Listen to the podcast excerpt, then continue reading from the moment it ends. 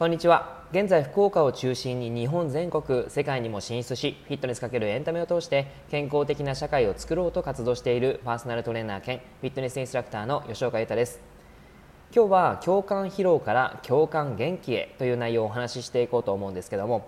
僕はですねフィットネスピースっていうオンラインサロンを仲間と立ち上げて、え、4人いるんですけども新たな時代の健康を作るプロジェクトっていうのをやっています。でフィットネス業界を変えていくとか新時代を築いていくとか自分の健康を作れるオンラインサロンを開設していて、え、日々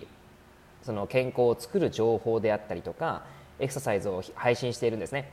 で、まあ、このですねサロン内で昨日あの戦略会議普通戦略会議っていうのは多分公にしないと思うんですね。なぜならそのやっぱり戦略っていうのは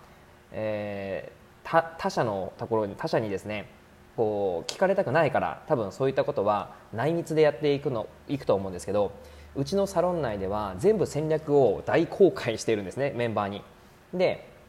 僕たちはこんなことをやろうとしてるんですとかこんなことをやっていきたいんですっていう話をしているんですけども昨日ちょうどですねその戦略会議の、えー、っと Facebook ライブをサロンメンバーだけに公開していてで、まあ、その中でですねそれがまた最高な感じだったんですけどもやっぱりですねあのすごいクリエイティブですごいこう雰囲気がいいんですよね。なんか誰もなんかこう誰も悲しませないようなことをやっぱサロンメンバーさんとかもやっぱり言ってくる言ってくれるしあとはこのサロン内がもっともっと良くなるように、えー、いろんな人が活用しやすくなるようにお話あのいろいろとこうコメントくれたりとか、まあ、事前にアンケートも取ってたんですけどそういったことを書いてくれたりとかしてるんですね。で僕たちもやっぱりまだまだその4人でやってるんですけどもすごくあのこれからいろんなことを経験しながら、えー、日々精進しながらその新時代を作っていこうというふうにしているんですけどもやっぱりそのですねその新時代を作る上でその僕たち4人の立ち上げメンバーとサロンメンバーさんっていうのは本当にこう一緒にがっちりとスクラムを組んでいかなきゃいけないかなっていうふうに思ってるんですね。でやっぱりそう戦略会議とはいえ本当に昨日は座談会みたいな感じだったんですけど、まあ、それをしてなんかこういいアイデアがまた浮かんであこれやった方がいいよね。こうやったらお客様、えが入りやすいよねとかサロンメンバーさんが喜ぶよねっていう内容をまた導き出せたんですけどまあ、そういうことをしながら本当になんかねいろいろと、えー、なんていうかな毎日が楽しくなります、えー、本当にサロンメンバーさんのおかげだなって思うんですけどはいそんな形で今アットホームなサロンメンサロン内を作ってますので、まあ、もしよかったらですね、えーとキャンプファイヤーっていうところから僕たちのサロンの中身がえ見れますのであのサロンの内容が見れますので、まあ、ぜひよかったらね興味あったら覗いてもらえたら嬉しいなと思いますし6月1日から改めて新規募集を開始します。で6月1日から26月の25日まで新規募集を開始しますので、まあ、その期間内に入っていただければ6月のあの僕たちのそのサロンかサロンの中身を体験できます、はい、ぜひぜひ興味あったら、えー、ご入会ください。はい、えー、でですね今日はの共感疲労から共感元気へという内容なんですけども、えっと、そのフィットネスピースのメンバーで河野敦君っていう関東にねいらいる仲間がいるんですけど以前インスタライブをした時にすごくいい言葉を言ってたんですね。で結構ですね河野敦君はあの本当に関東でも大人気のインストラクターでイケメンでですね、えー、体もムキムキですごいあのなんていうかなかっちょいいんですけどそんなですねかっちょいい人があの金八先生みたいなね、えー、すごくためになる言葉も言えちゃうんですよ。なので僕はですねたまに「あつぱち先生」っていうふうに言ったりしてるんですけどもそのありがたい言葉がですね、えー、新型コロナウイルスの件でちょっとこうみんながこうなんていうかな、えーと、テンションが落ちている時にこんなことを言ってたんですよね、えー、このやっぱ新型コロナウイルスで大変な時期なんですけどもでも僕は大変って言葉が好きなんです。なぜなら大変って言葉は読んで字のごとく大きく変わるって書くじゃないですか。ピンチはチャンスだって言葉があるように大きく変わるために大きく沈む時期もあります。だから今は大変だけどこれは大きく変わるためのステップとして考えてますよっていうふうな言葉を言ってたんですよ。あつパチ先生っていう感じでもう本当にこう感動的で深いなって思ったんですけどやっぱさすがこう東京でですね関東でブイブイ言わせてる大人気のインストラクターさんだなって思いますけどはい、まあ、そんな仲間がいるわけです。でやっぱりこれですね僕もそのすごい共感するんですけど最近日本に言える言葉として共感疲労っていうのがあるかなって思うんですね。この言葉って聞いたことありますか？この共感疲労ってその Google 先生に聞くと他者の苦しみや悲しみに接した時感情移入しすぎてしまい無気力状態に陥ってしまうこと。燃え尽き症候群に似ており心身が疲労して心のエネルギーが低下してしまった状態。というふうに書いてあるみたいです。でやっぱりそれを考えるとなんかやっぱり納得してしまいませんか、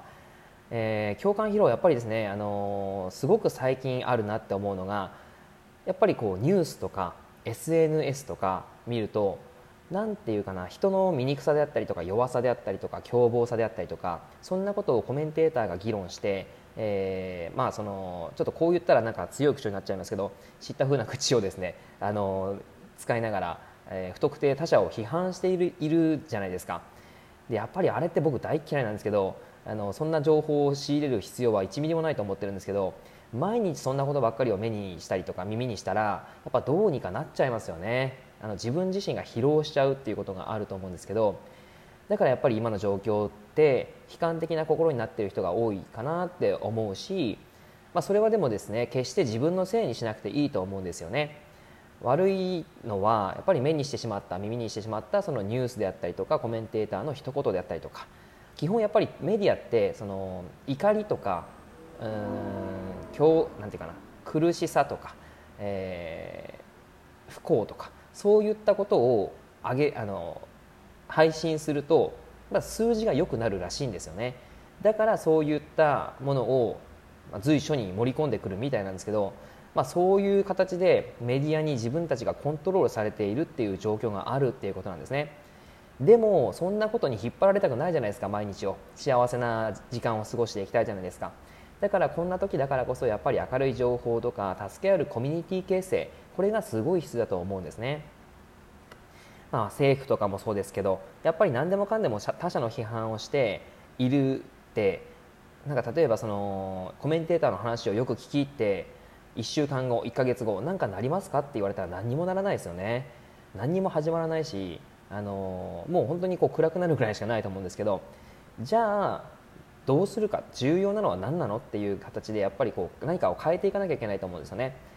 で、えーと、共感元気っていう言葉。共感元気。これは聞いたことありますか？共感元気。えっとですねやっぱりこう今そのこの世の中の中でも本当に時代が変わるな時代が変わろうとしている中でも、えー、主体的に考えて行動している人たちってたくさんいるわけですねその中で。でその人たちはやっぱりメディアには出てない人が多いかもしれないんですけどだからこそやっぱりこうあまり目につく人はいないかもしれないんですけどやっぱりあのさっき話したあつぱち先生みたいな、えー、人とかですね大きく変わるという考え方を用いてそれを見習っていくとやっぱりその疲労ではなくて元気になれるかなって思うんですね。今は共感疲労している場合じゃなくてやっぱりみんなで元気を伝染し合う共感元気っていうのを作らないといけないかなと思います。やっぱりみんなと日本を明るい国に変えていきたいし、えー、もう本当に元気で一日一日がこう幸せな毎日を暮らせるようになっていきたいなと思うんですね。はい、なので、まあ、そういった形で共感疲労のものをできるだけ見ないもしくは取り入れない、えー、そして共感元気になれる、えー、コミュニティであったりとか、えー、人とのつながりそういったものをちゃんと形成していかないといけないんじゃないかなっていうのが今日のお話ししていきたいシェアしていきたいことでした。あの身の回りの方に身の回りの方とか身の回りのことにそういった形のものは今ありますか？